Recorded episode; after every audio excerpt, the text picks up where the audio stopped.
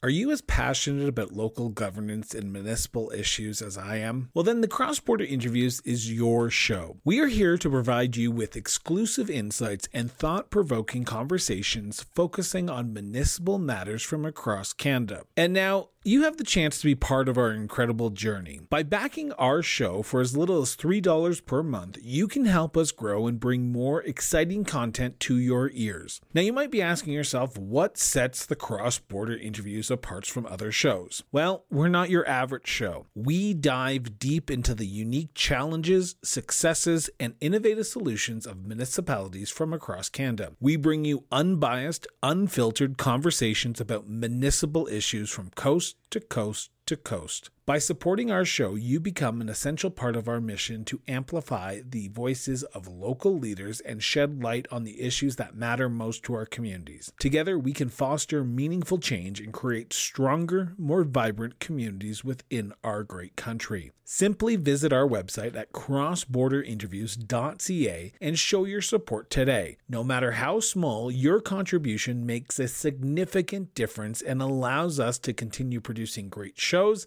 like the one you're about to hear. Together, let's make municipal issues matter again. This is the Cross Border Interviews. Welcome to the Cross Border Interviews, the show where we sit down with local elected leaders from all across Canada. Over the course of this episode, we will be learning about who our guest is, what drives them, and how they are working to make their community a better place for everyone who lives there. Now, today we are honored to welcome Alberta's newest mayor to the show from the village of Barons, Alberta, Mayor Clinton Bishop. Clinton, welcome to the show. Thanks for having me. So, Clinton, I'm going to start the uh, questions off with the same question I've asked every other municipal leader who's ever come on the show. So, you're no exception. Where did your sense of duty to serve your community come from? I've actually had this sense of duty for most of my career. In fact, uh, straight out of university, I actually went into municipal government in Alberta. We have what's called the municipal internship program, and it was designed to sort of get the feet wet for new graduates who are looking to enter into senior administrative roles within municipal government. So I started off there actually, because uh, I've always been drawn to the the public sector. I prefer helping people with their quality of life rather than helping uh, private sector with their bottom line. So I've always been drawn to that. And from municipal government, I actually jumped to sometimes what what we call municipal government, the dark side, and that's provincial government. And so I worked in um, Alberta Health Services for a while within the Calgary zone in medical affairs.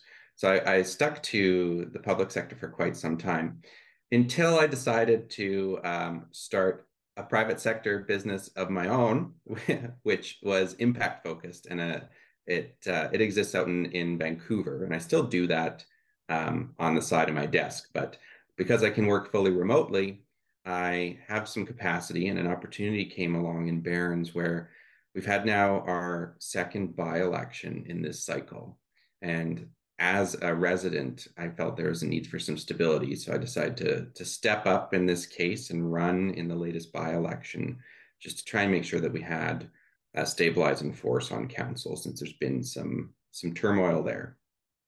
I want to talk about uh, the role as mayor that you have uh, been uh, so lucky to have been achieve, but I want to first start with yourself, and I want to talk about who Clinton is.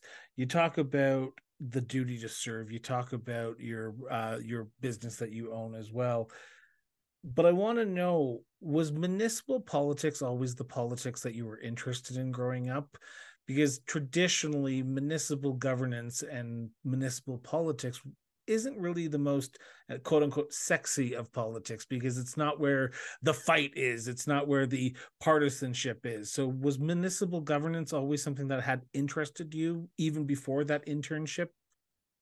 Uh, absolutely not actually. So it, it happened accidentally is the way that it happened. So i had always intended to go off to law school. So after high school i went to university took political science with the intention of eventually going to law school but then I took a municipal government course at the University of Lethbridge, um, who was taught by someone that was a counselor in Lethbridge, Jeff Coffman. And that's sort of what piqued my interest in municipal government. It's an opportunity. I, I know you said sometimes not the most um, uh, I'm trying to remember your words exactly. The most sexy, sexy. Thank you. Sexy part of politics, but it's actually one of the most fulfilling, in my opinion, because everything you do within municipal government, you actually get to see the impact on your local residents. When it's at some a different level, like provincial government or federal government, you're oftentimes as a cog in the machine, very disconnected from what your impacts are. And that's sort of the unique thing about municipal government is what you do has real world and real time impacts on your neighbors, family, friends, everyone around you in your community. And I think that's a very attractive aspect of municipal government. The president of the Federation of Canadian Municipalities, Scott Pearce, recently said that it's the government of proximity. And I, I, love that term so much because it does speak to the issues that are going on municipally. So, on March 14th, the mayor of Barons, Alberta, decides to step down. She they uh, put in their resignation letter, and a by-election is called. Now, in the village, there is uh, no one elected as mayor. It is selected, if I'm not mistaken, by council, and you decide to put your name forward. Why yes. in that by-election, in the most recent by-election, because you were just elected, if I'm not mistaken, like four weeks as of recording this ago. What made you decide? Because you talk about the stability that you wanted to see, but there was a by-election before that. Why didn't you put your name in then? What was it about this by-election that you said Clinton's voice needs to be at the council table? Yeah, I've always felt that being a bit of a younger person, there's there's always been a desire amongst a generation to participate in council and I, i've always let them because i'm busy doing my own things. I have my business i work full-time for the government still as well. So this is another thing to add to my plate.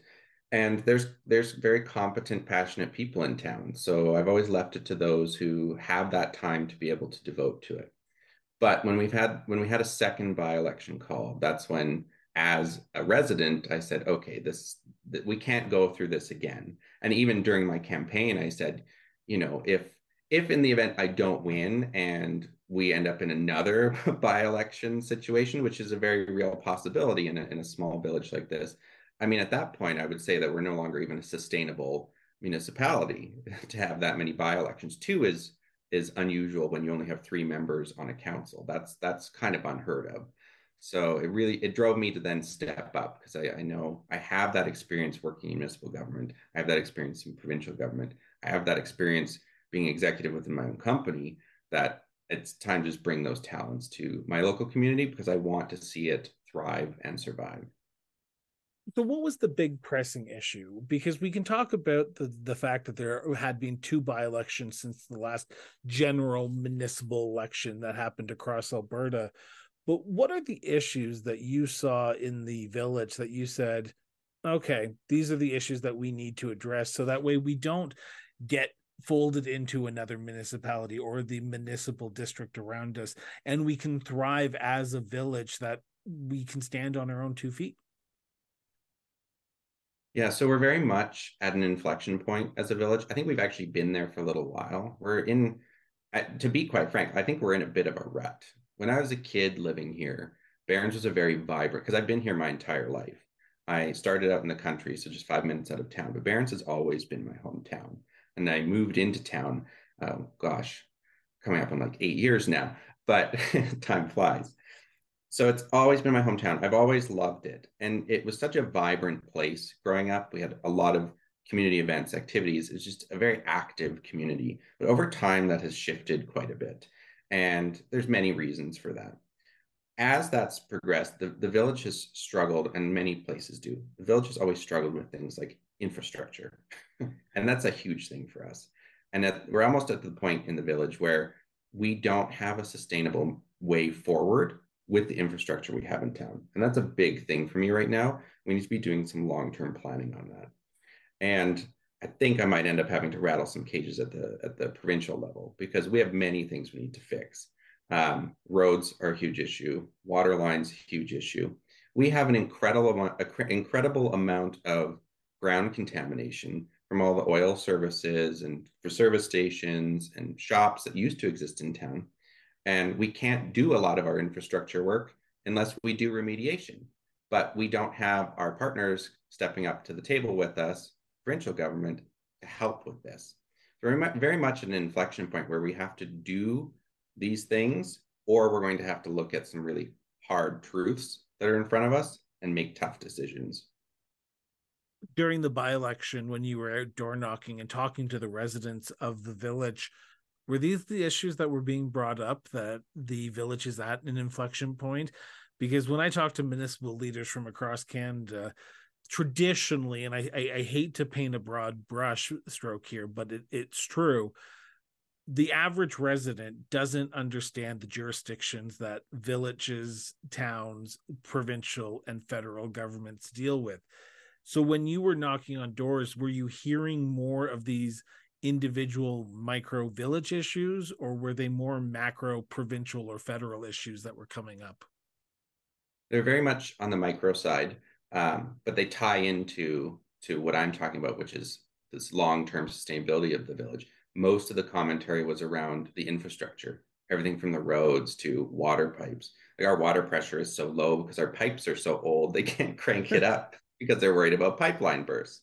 So th- there's a very common thread when I spoke to everyone because I door knocked. So I knocked on every door in town when I ran. So I had a chance to, whenever I got an answer, uh, to speak to people what what they liked about the community, what they would like to see changed about the community, if they had anything that they considered a big win for us anything they considered a big pain point.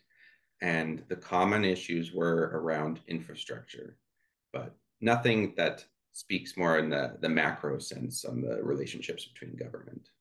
Do you find it difficult to, because I know you're relatively new in the position of councillor and as mayor of the village.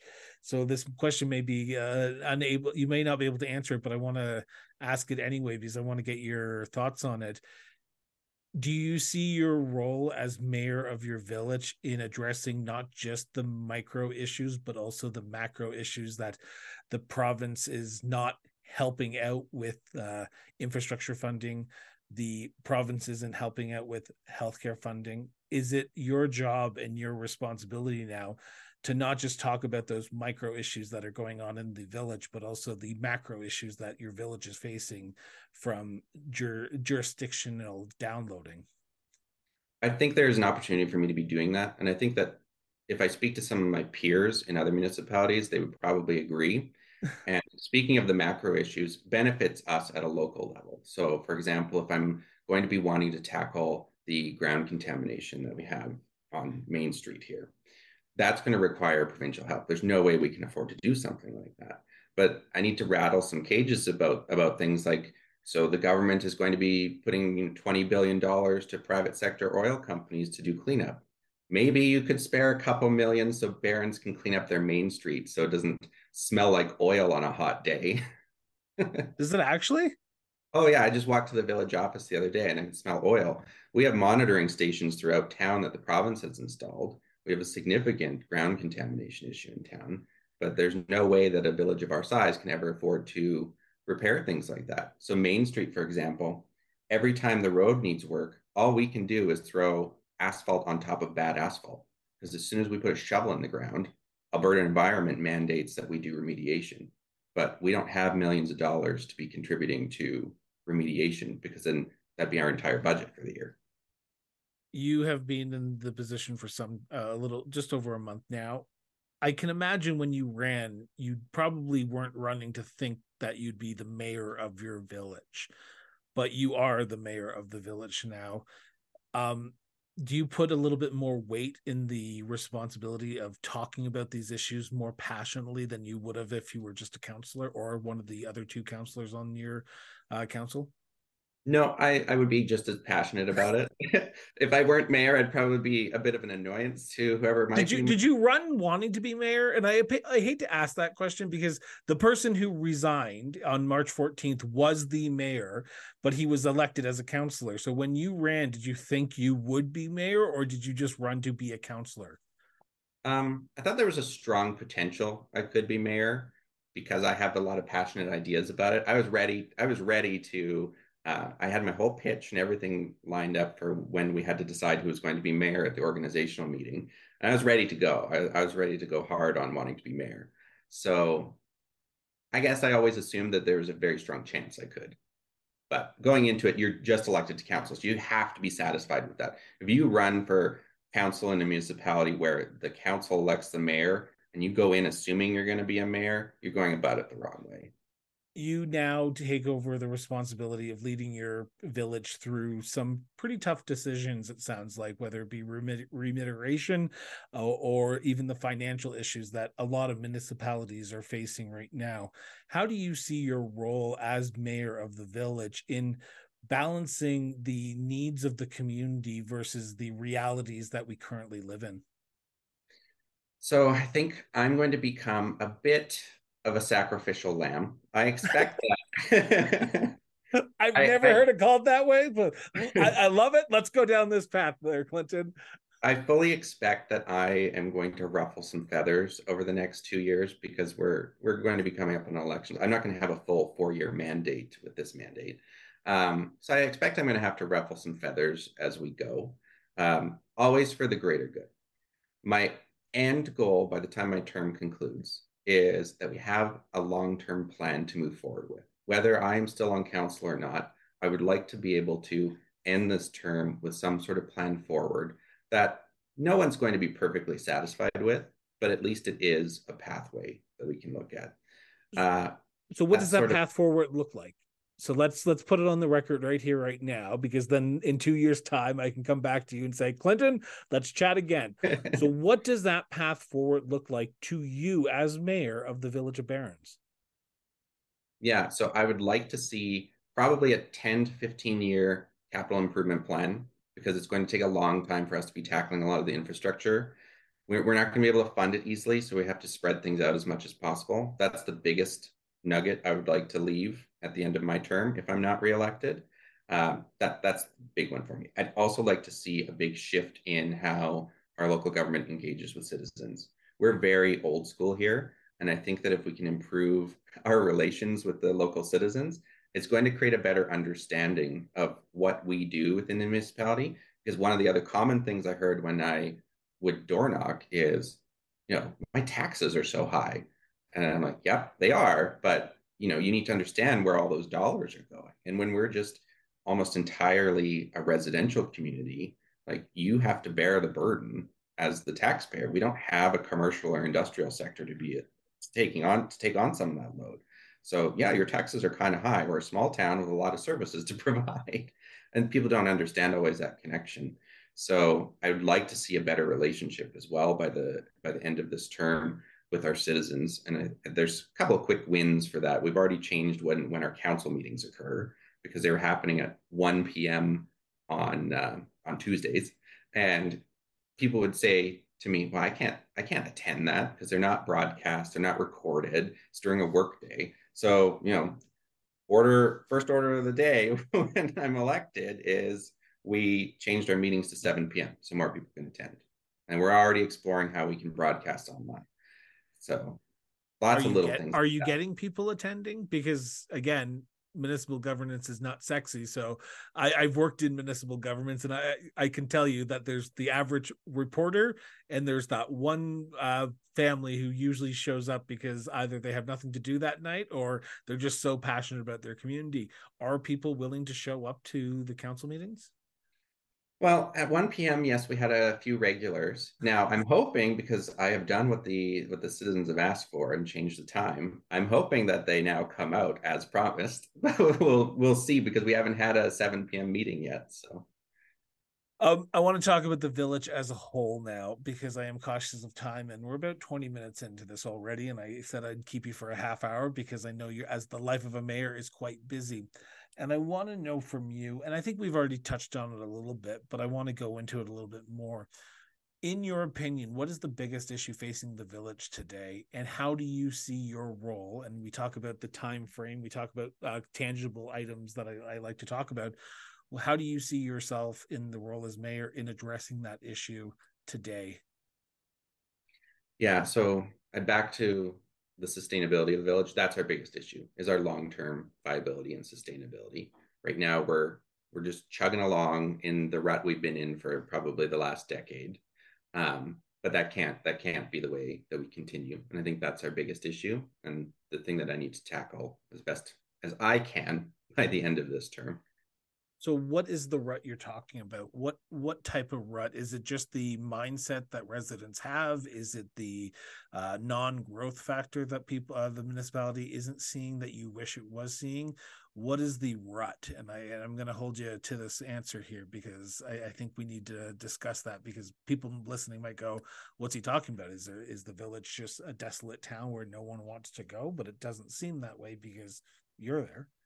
Yeah. So it's not definitely not a desolate town, but when I say it's in a rut, we're very much in sort of a maintenance and status quo mode as a village. And so we get by with our budget doing the little things we can to keep the village as viable as possible. But we don't have that long-term vision of what are we going to do to tackle the big things that are on the horizon. So we can't rely on the provincial government to come along all the time with grants. Like we need a new sewer lift station. Yeah, they came through with a grant on that but we don't have long-term plans for when are we replacing roads? When are we replacing water lines? When are we replacing sewer lines? When are we going to look at expanding the village at some point? Because we're almost at we're almost at capacity with our our land base.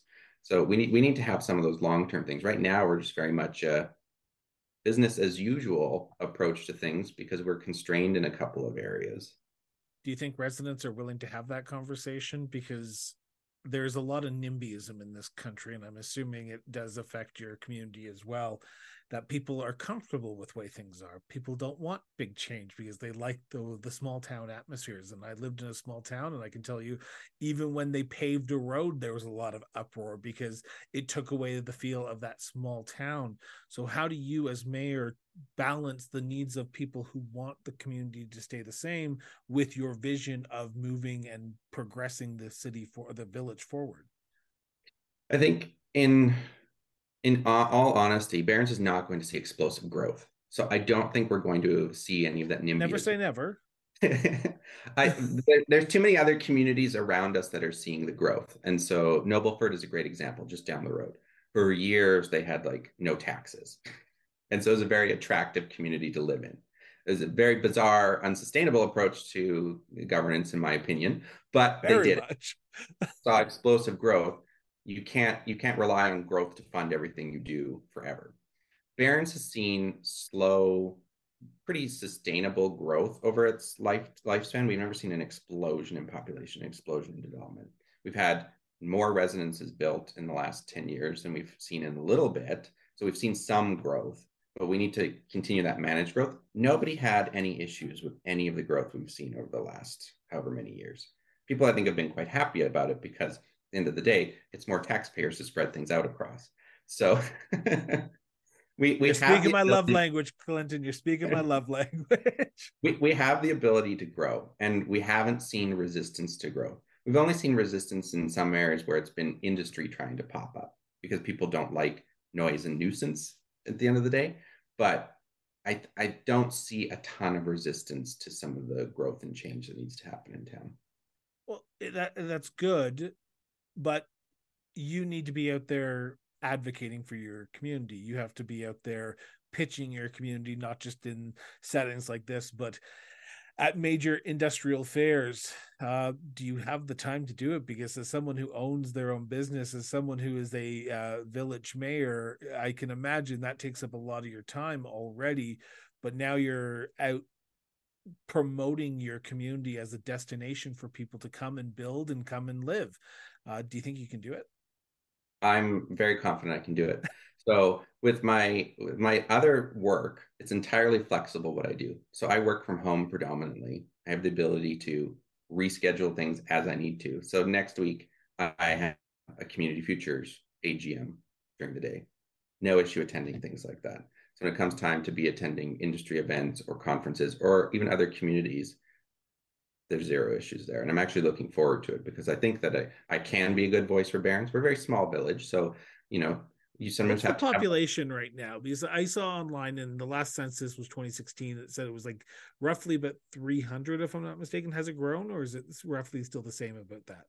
Yeah, we're in about the 325, 350 range, I believe. So we're still a small village, but um, I have to be willing because we're a smaller player in the in the area. Uh, we just have to have a bit of a louder bark as a result. I love that metaphor there. I want to turn to my last subject, and it's the one that I, I love the most because I love touring and I love visiting communities. as a tourist who is going to be coming through Barons later on this actually probably in about two weeks by the time this airs, um, where should I stop and what should I do in the village or in the surrounding community as some tourist destinations that you would love to put on the map? Yeah, for sure. So if you like water sports, we have Keho Lake just south of town. Um, it used to hold the world record for windsurfing speed because we get I mean, it's Alberta. We get so much wind out here. so that's just two minutes south of town. Um, and then in town, if you're a movie buff, the school um, here in Barons was used for the Smallville School in the original Superman. Uh, and this year is the 45th anniversary for the Superman movie. So at our July 8th Family Fun Day, um, it's very Superman focused in honor of the 45th anniversary of that film. So Barons was Smallville in the original Superman movie. Uh now that I know that, I'm gonna be coming there with all my Superman swag. So uh, I'm looking forward to possibly meeting you on the 8th of July then. Um but where do you go after a stressful day? After a long day of work, after even a few council meetings under your belt now, after a long council meeting, where do you go in the village or in the surrounding area to decompress? Yeah, so one of the things that I like to do, uh, I have I take pride in my yard and house, and I try to be a good example in town. So I like to spend a lot of time puttering around and taking care of it. Um, so it's nice to have that quiet time too. So I used to split my time fairly significantly between Vancouver and here when I was a lot more hands on, not needing to be as remote in my business. And one thing you realize when you have grown up in a small place and then go to a city is just how much noise pollution there is and the toll that takes on you. So to be able to be here in Barons, enjoy the peace and quiet, it's incredibly relaxing to be able to do that. And because we're sort of between Lethbridge and Calgary, I have options if I do want to venture into a larger center. Lethbridge is 30 minutes away. Calgary is about an hour 45 away. So I have all of those things right at my doorstep. I want to ask the million dollar question now, and this is the most important one, and it gets to know what the village is all about. But in your opinion, Clinton, what is the what is the uniqueness that is the village of Barons? I think the uniqueness is we're in a bit of a Goldilocks zone. So we're far enough from major urban centers that our cost of living is low enough. You can afford to own a home out here. You can afford to have that quiet lifestyle that you may want to raise your family in or retire into. Or if you're someone like me and you can work remotely, you know, it's fantastic. I don't have to have a mortgage, right? I can afford to do everything I want to do without the burden of high rent or an expensive home. So we're in this beautiful Goldilocks zone, in my opinion. That if you're if you're wanting that quiet lifestyle to retire, to raise a family, or just to be a professional worker who can work remotely, Barons is a great destination for that. Mayor Bishop Clinton, I want to thank you so much from the bottom of my heart for sitting down, taking half out of your half hour out of your day, and doing this. Um, and I say this with sincerity. Thank you for stepping up. Thank you for serving your community. I think municipal politicians do not hear that enough because they are, as uh, Scott Pearce would say, the government of proximity. So thank you so much for doing what you do and being a part of your community and serving in this capacity and helping your community grow. So thank you. Well, thank you very much. And thanks for having this podcast where we get a platform to actually talk about some of these things because, like you've pointed out, people often don't understand what happens at the different jurisdictional levels. So it's an opportunity to talk about that. So, with that, I want to remind everyone put down your phone for at least five minutes a day and go have a conversation with someone in real life. It helps our society, helps our democracy, and it helps us be better people. So, with that, we'll be back for another episode of the Cross Border Interviews later. Talk to you then.